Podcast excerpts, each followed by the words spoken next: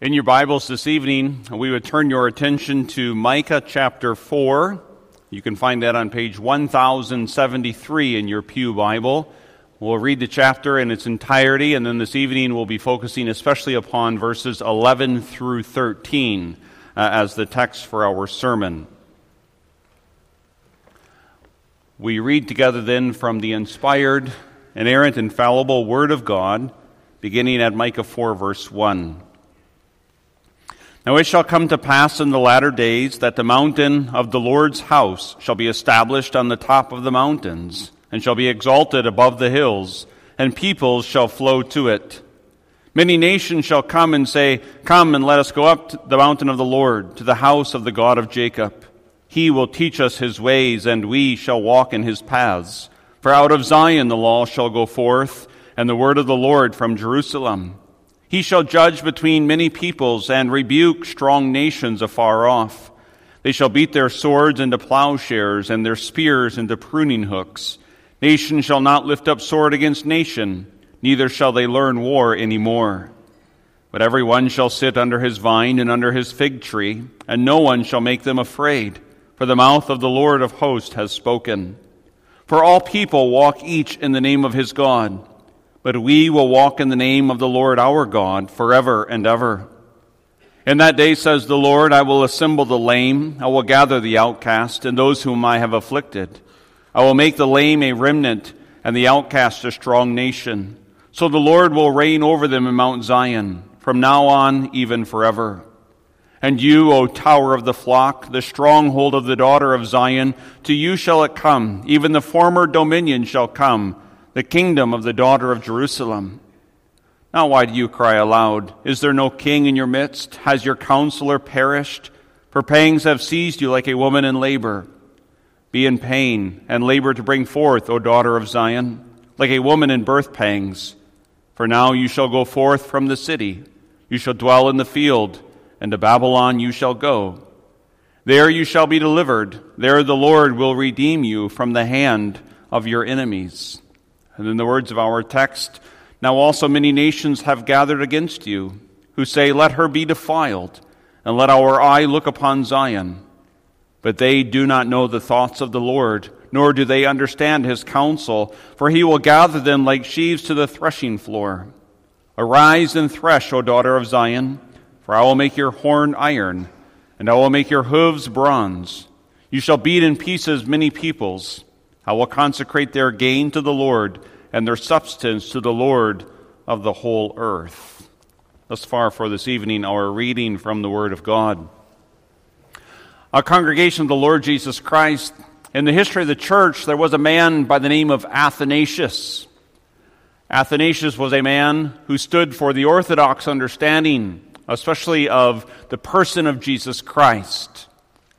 Athanasius, it was said, stood against the entire world, and the entire world was against Athanasius.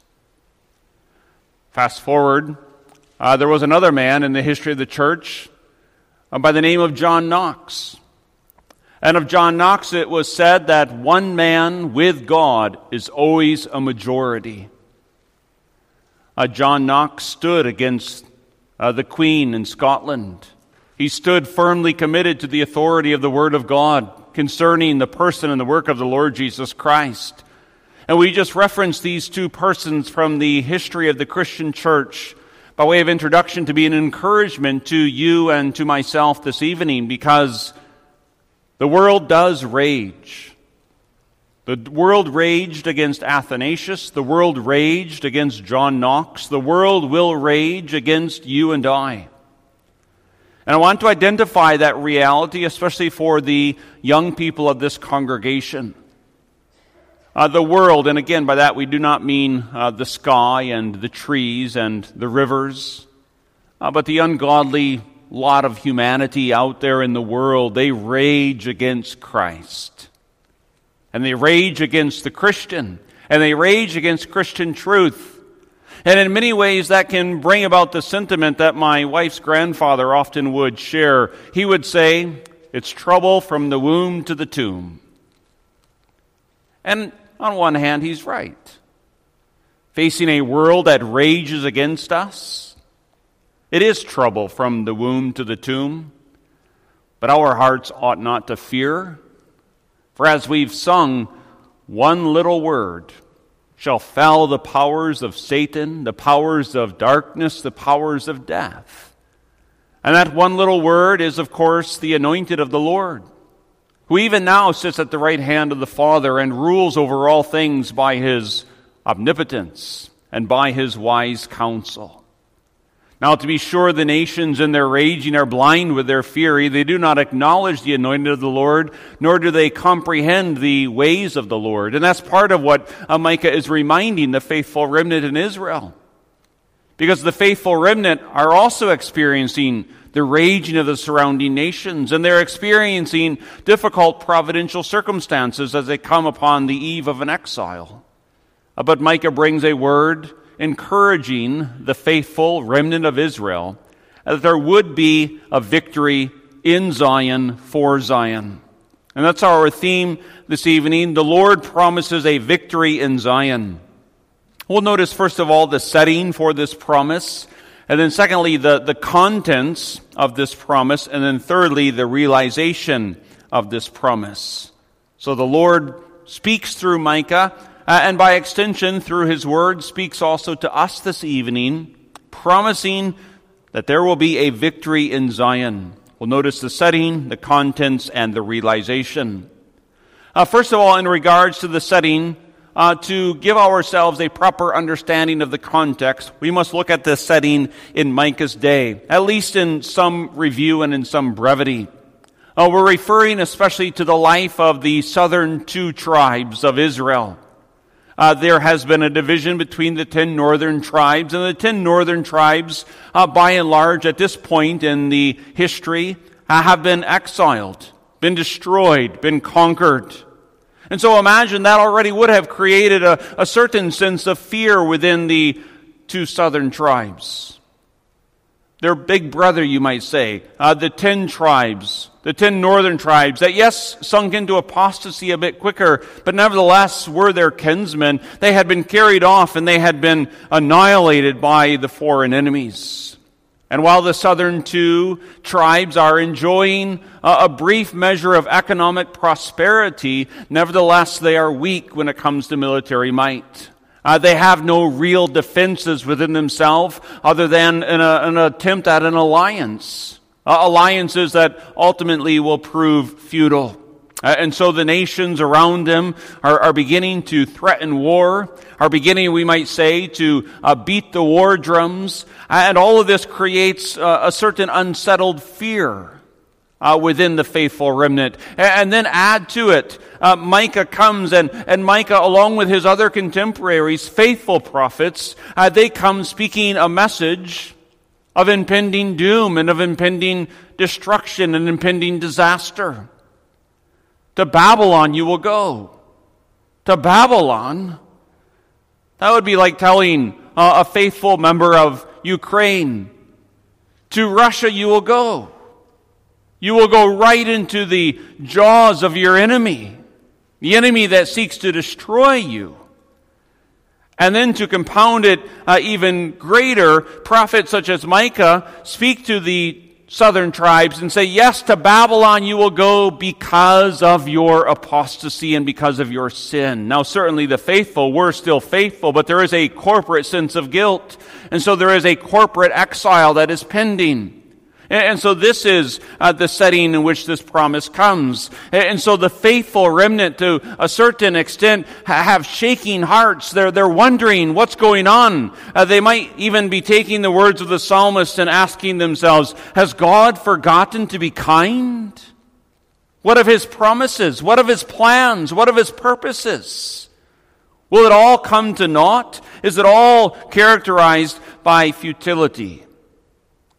But then we also need to make uh, the connection to our contemporary setting. Now, there are many things that are different from our day and Micah's day, but there are many things that are similar. We find ourselves as those who profess faith in the Lord Jesus Christ. We find ourselves as those who live by that faith, embracing the covenant promises of our Lord, promises first made to Adam and to Abraham and to David. And so you might say, spiritually speaking, as Paul says in the epistle to the Galatians, we are the sons of Abraham. And we profess, and hopefully our profession uh, is characterized also by a consistency in our life. We are those who profess to be faithful remnants. Uh, while sadly there is much apostasy that characterizes uh, the broadly speaking evangelical church in the Western world, uh, we profess, hopefully with humility, but also with a note of conviction, that we hold on to the old paths of the gospels of grace. We believe in the Lord Jesus Christ as the only atoning sacrificial Savior. And we seek to express lives of thankfulness and gratitude uh, with newness of life. And yet we also uh, are confronted uh, with many an enemy and many uh, a dangerous circumstance. And we might look on the horizon uh, and, and, see what is going on in the church, and it might cause our hearts to begin to question and begin to fear. We might also, and we've heard many, many people over the years express these sentiments. Well, what about my children? And what will they have to live? And what will the world be like for my grandchildren? It seems, it seems like everything is going from bad to worse very, very rapidly. And all of this, while it has a note of truth to it, can also produce this spirit within the church that we become filled with anxieties, fears, perplexities, asking ourselves, and maybe saying to one another, Has God forgotten to be kind? What of his promises? What of his purposes? God had promised that he would exalt us along with his Son. And yet, look at us. Rather insignificant according to the world's standards. And so, something of the setting. As we transition, you can think of a similar expression that came from the mouth of Elijah. But he himself went a day's journey into the wilderness and came and sat down under a broom tree, and he prayed that he might die, and said, It is enough. Now, Lord, take my life. You might think of John the Baptist. In Luke 7, verse 19, and John, calling two of his disciples to him, sent them to Jesus, saying, Are you the coming one? Or do we look for another? You see, these words of this text and the words of the sermon tonight are especially, not exclusively, but especially addressed to anyone who has a soul, a spirit, a heart that is heavy and weighed down, filled with fears, doubts, and questions. Has God forgotten to be kind? And the answer is absolutely not. God has not forgotten to be kind. And so he comes through this word and he echoes the promise, identifying what we look at in our second point the contents. First of all, the contents of this promise of a victory in Zion focus on a divine perspective on the setting. We, we see reality from our own perspective. You see life and I see life from our perspective, and that perspective is rather limited. Even if we live a, a number of years, even if we live a, a full number of years, still our perspective uh, on events is very, very, very limited. But what happens, even in the exercise of faith, is our limited perspective becomes the limit of our reality. And so, what God graciously does through His Word is lifts us up momentarily to grant us a broader perspective, uh, a deeper perspective. Uh, and through this, the Lord comes and He reminds His people uh, of two basic truths. The first is that of the world's ignorance. Now, here again, when we speak world, we mean humanity as it lives in rebellion against God. And I say this with humility, but I say this with absolute confidence. And young people note this well. There are many, many, many experts out there in the world who speak many, many, many pompous things, but they are ignorant. They are ignorant of God, of the promises of God, and of the purposes of God. If you look back uh, at our text, this is exactly uh, what the Lord says through the words of Micah. Verse 11 begins, Many nations have gathered against you who say, Let her be defiled and let our eye look upon Zion. They have no regard for the church of the Lord Jesus Christ. They have no regard for the Christian. They have no regard for Christian truth. Verse 12, uh, there is this contrast, but they do not know the thoughts of the Lord. And any time uh, you hear the ungodly speak uh, pompous words predicting the doom, uh, of God Himself. Uh, perhaps some of you who are older remember the message that came out of Europe, out of the liberal universities and seminaries. God is dead. When you, when you hear something like that, you can go to verse 12. They do not know the thoughts of the Lord. And so they acquire all of their education and all of their learning, but they never gain wisdom. They do not know the thoughts of the Lord. The world the nations, the cultures, especially those that appear to rise up in great might and in great pomp and great show. The Lord cuts them down with the word of his mouth uh, and with a damning indictment. He says that they are completely ignorant. They are completely ignorant of divine purposes and of divine plans. And that's why you, you can take the, the secular expert who has all the academia uh, that could possibly be accomplished. And if you were to ask him, what is the great meta narrative of life? What is the great purpose of all things? What is the great end of all things? They have no idea. And that's part of the reason why you're seeing uh, the increase in anxieties and, and fears and suicides because indeed this whole idea that nothing really matters is gradually being inculcated within our culture. But in contrast, that the Christian church says, ah, we do know what it is all about. It's all about the glory of our God, and it's all about the glory of the risen Christ. And it's all about the glorification in due time through God's purposes and plans of the glorification of the Christian church. And just remind yourself of this. Anytime you read any news report, anytime some talking head on the television news goes on and on and on, anytime you pick up the newspaper, if you still read the print edition, uh, and you hear anything that's contrary to the Word of God, remind yourself they do not know the thoughts of the Lord, nor do they understand His counsel. The nations do not know what the Lord is about. In my own private devotional readings, I've made my way once again through the Exodus. And you have Pharaoh, the mighty man of the world. All of the empire of the nations are basically his. And you have Moses. And of course, there's that back and forth exchange where Moses comes and speaks the word of the Lord, saying, Let my people go. And internally, Pharaoh must have just laughed. Me, the leader of Egypt, listen to you? Basically, the equivalent of a vagabond. But he did not know the purposes of the Lord.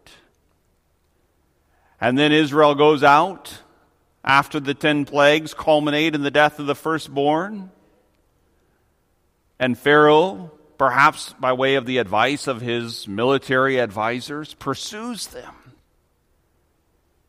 And in Pharaoh's mind, as he goes out with all of his mighty war machine, chariots and horses and swordsmen, pursuing a people who are nothing more uh, than recently freed slaves, who don't have a sword among them, who don't have a horse among them, who don't have any equipment to engage in military battle among them. Pharaoh must have thought to himself, now I will have my vindication but he did not know the thoughts of the Lord. And I imagine it was with blind fury that he drove his chariot and the host of his chariots into the Red Sea, speaking pompous words of arrogance, not knowing the purposes of the Lord. That in that day the Lord would exalt himself in the deliverance of Israel and the annihilation of Egypt. There is this reminder of the Lord's counsel. What is the Lord's counsel? Uh, Ephesians is helpful uh, in chapter 2, but also Psalm 33 is helpful.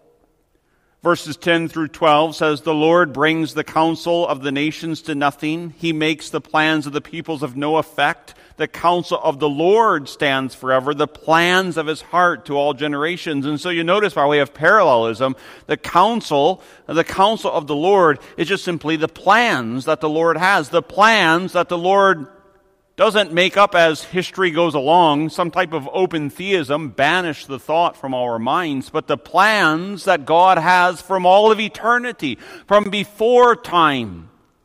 The plans of the Father, the Son, and the Holy Spirit that are in perfect unity, that have passed through God's infinite knowledge uh, and His perfect wisdom.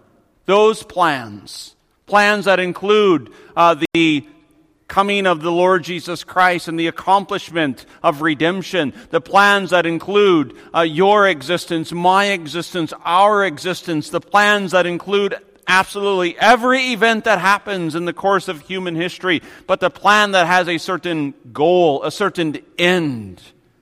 And that end is the exaltation of the King of Kings and the Lord of Lords. And never forget, now I understand that, you know, this isn't a a popular question or a common question. It's not like you're going to be walking uh, on the square and people are going to stop and say, you know, what is the end goal of all of life? Sadly, we don't think that way too much anymore, but you and I ought to be able to answer that question in a heartbeat. The glorification of Christ. That's the end goal of everything. That's the center target of God's will. And the beautiful truth is that connected to the glorification of Christ is also the glorification of the Christian church.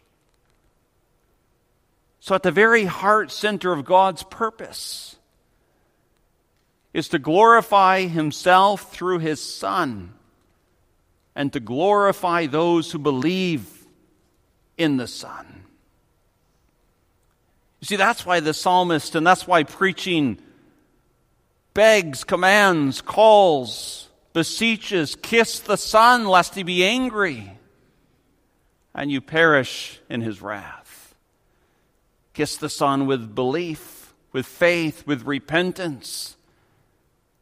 Because if you embrace the Lord Jesus Christ in faith, then everything works as we say in our baptism form and as we say uh, in various other of our confessional documents, then everything works for our good.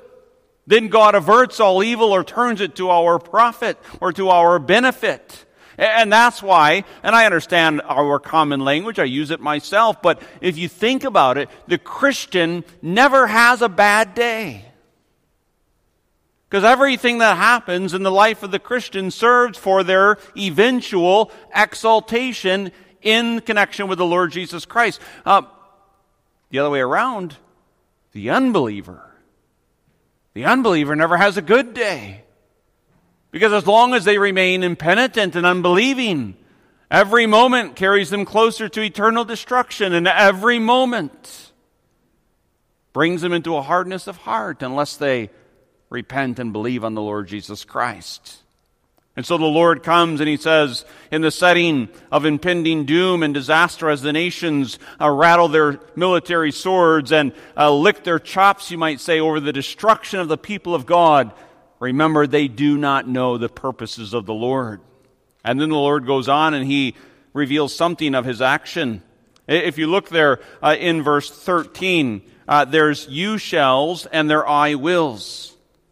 It begins with something that Israel is to do. Arise and thresh, O daughter of Zion, for I will make your horn iron, and I will make your hooves bronze. You shall beat in pieces many peoples. I will consecrate their gain to the Lord, and their substance to the Lord of the whole earth. And so the Lord speaks about a divine gathering of the nations, uh, using the common agricultural analogy of bringing in the sheaves of harvest. You know, farm equipment has, of course, developed over the years. Uh, some of you, you can remember planting corn with horses and with wires.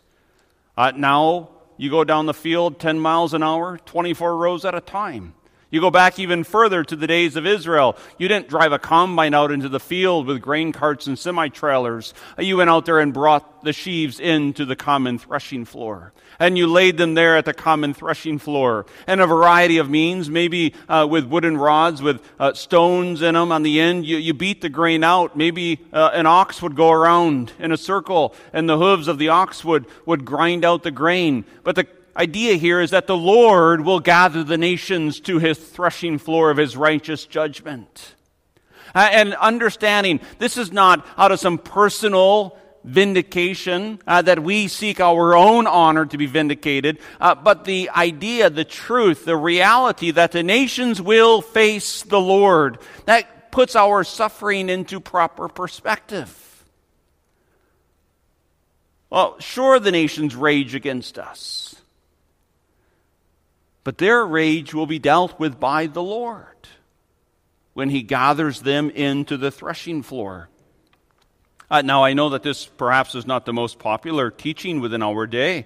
Uh, but I don't simply ask if it's popular. We ask, of course, is this biblical? And Jesus Christ, in a, what could be considered a, a parallel passage, Matthew 25, verse 31, uh, he echoes what we find here in, in Micah 4, verse 13. When the Son of Man comes in his glory, and remember, that is again what we're saying is the end goal of human history, of all history. When the Son of Man, that is Jesus Christ, comes in his glory in the open display of his divine power and in the accomplishment of his redemptive work, when the Son of Man comes in his glory and all the holy angels with him, imagine the scene.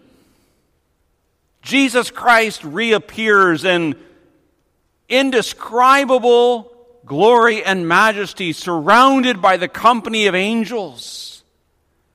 Now, in the scriptural narratives, whenever a human being is confronted with an angel, the result almost always is they fall down. They're taken aback. They're taken greatly aback. And now here you also have the very person of Jesus Christ. When the Son of Man comes in his glory and all the holy angels with him, then he will sit on the throne of his glory. All the nations will be gathered before him. All the nations will be gathered before him. Every single member of the human race will be gathered in the presence of the holy glory of the Son of Man. And he will separate them one from another. There should be something of a holy fear when we read those words. Not that we fear being cast away, we believe in the Lord Jesus Christ, but a sense of awe all the nations gathered before him, and he will separate them one from another. As a shepherd separates, separates the sheep from the goats, and he will set the sheep on his right hand, but the goats on the left. Then the king will say to those on his right hand, Come, you blessed of my father Inherit the kingdom prepared for you from the foundation of the world. Then he will also say to those on the left hand, Depart from me, you cursed, into the everlasting fire prepared for the devil and his angels. Scripture is clear, and so we must also be clear this evening. That day will come. And every member of the human race will be gathered before the throne of the glorious King of Kings. But then an eternal division will take place. Two categories of human beings those who are blessed and those who are cursed. Those who are the friends of God by faith in the Lord Jesus Christ, and those who are the enemies of God by impenitence of heart two eternal destinies heaven, hell, on the basis of the authority of the Word of God. The nations will be conquered. Psalm 2 also speaks about this reality. Uh, a familiar psalm, uh, but we read a section of it, uh, 4 through 9, uh, where there is this talk of the nations raging And we often hear the nations rage, and we often become somewhat discouraged or maybe upset, unsettled. What does Christ do when the nations rage? Verse 4 He who sits in the heavens shall laugh, the Lord shall hold them in derision. Then he shall speak to them in his wrath and distress them in his deep displeasure. Yet I have set my king on my holy hill of Zion. I will declare the decree. The Lord has said to me, You are my son. Today I have begotten you. Ask of me, and I will give you the nations for your inheritance, and the ends of the earth for your possession. You shall break them with a rod of iron. Christ will break the ungodly nations with a rod of iron. You shall dash them to pieces like a potter's vessel. Well, when do these things take place? Uh, that introduces us into our third point the realization of the promise. Ultimately, and we mentioned in the past that prophetical oracles often have a partial fulfillment and then a, maybe a, a more full fulfillment, but then the ultimate fulfillment.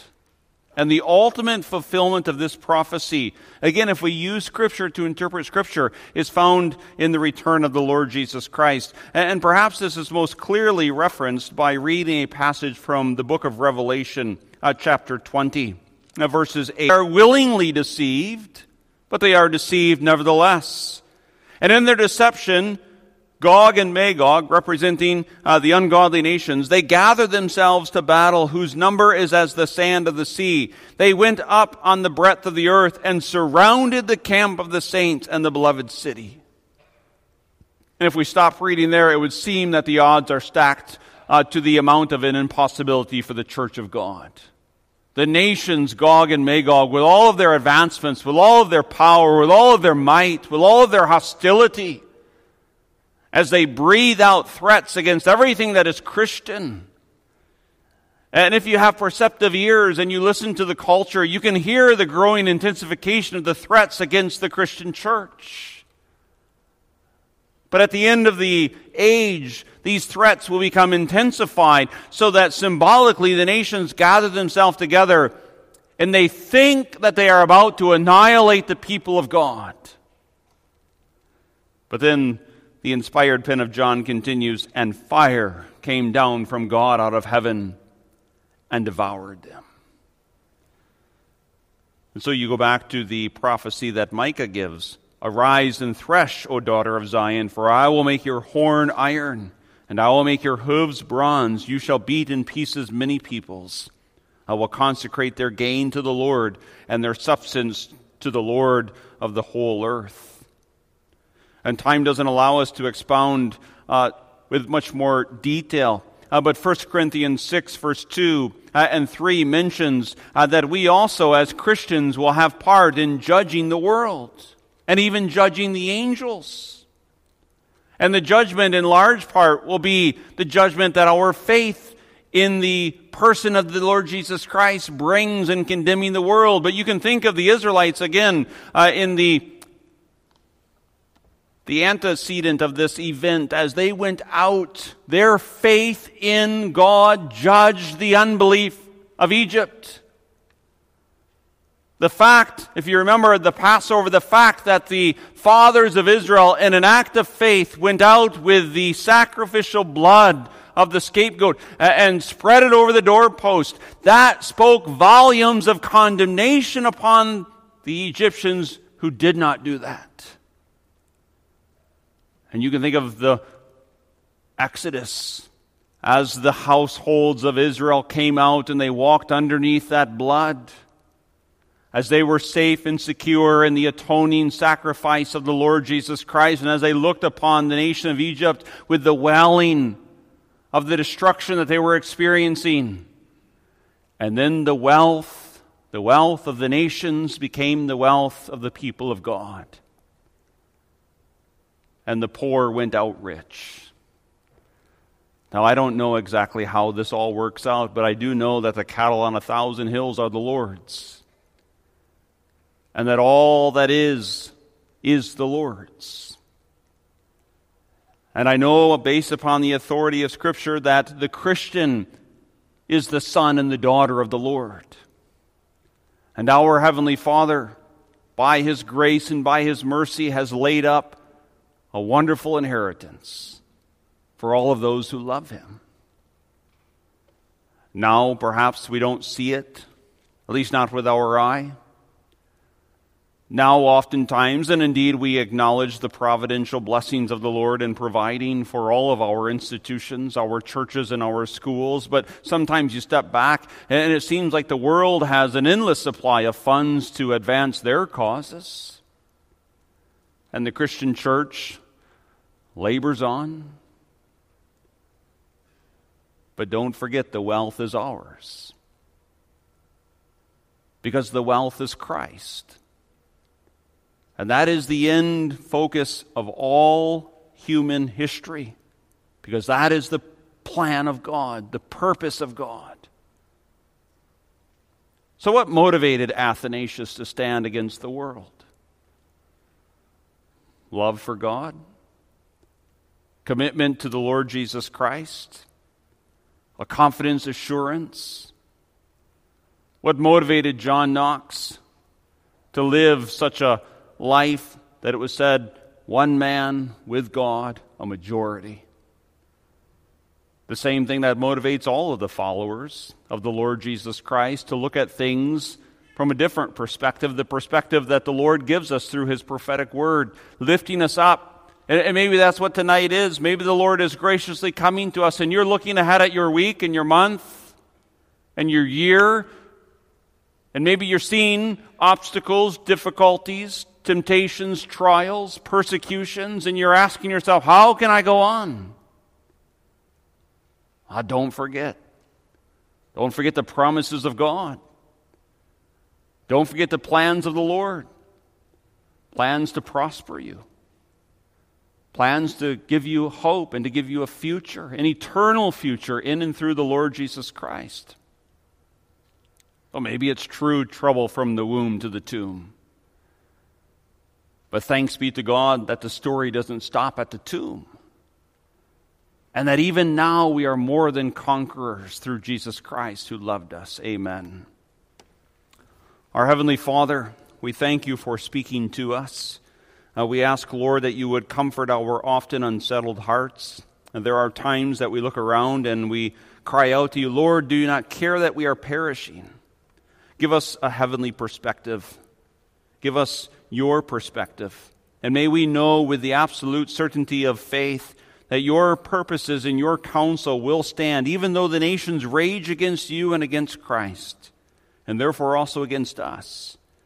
May we know that all of our enemies, all of your enemies, will be completely subdued on the glorious day of the return of the Lord Jesus Christ. We pray that that day may come quickly when the God of peace will crush Satan under our feet. For Jesus' sake, amen.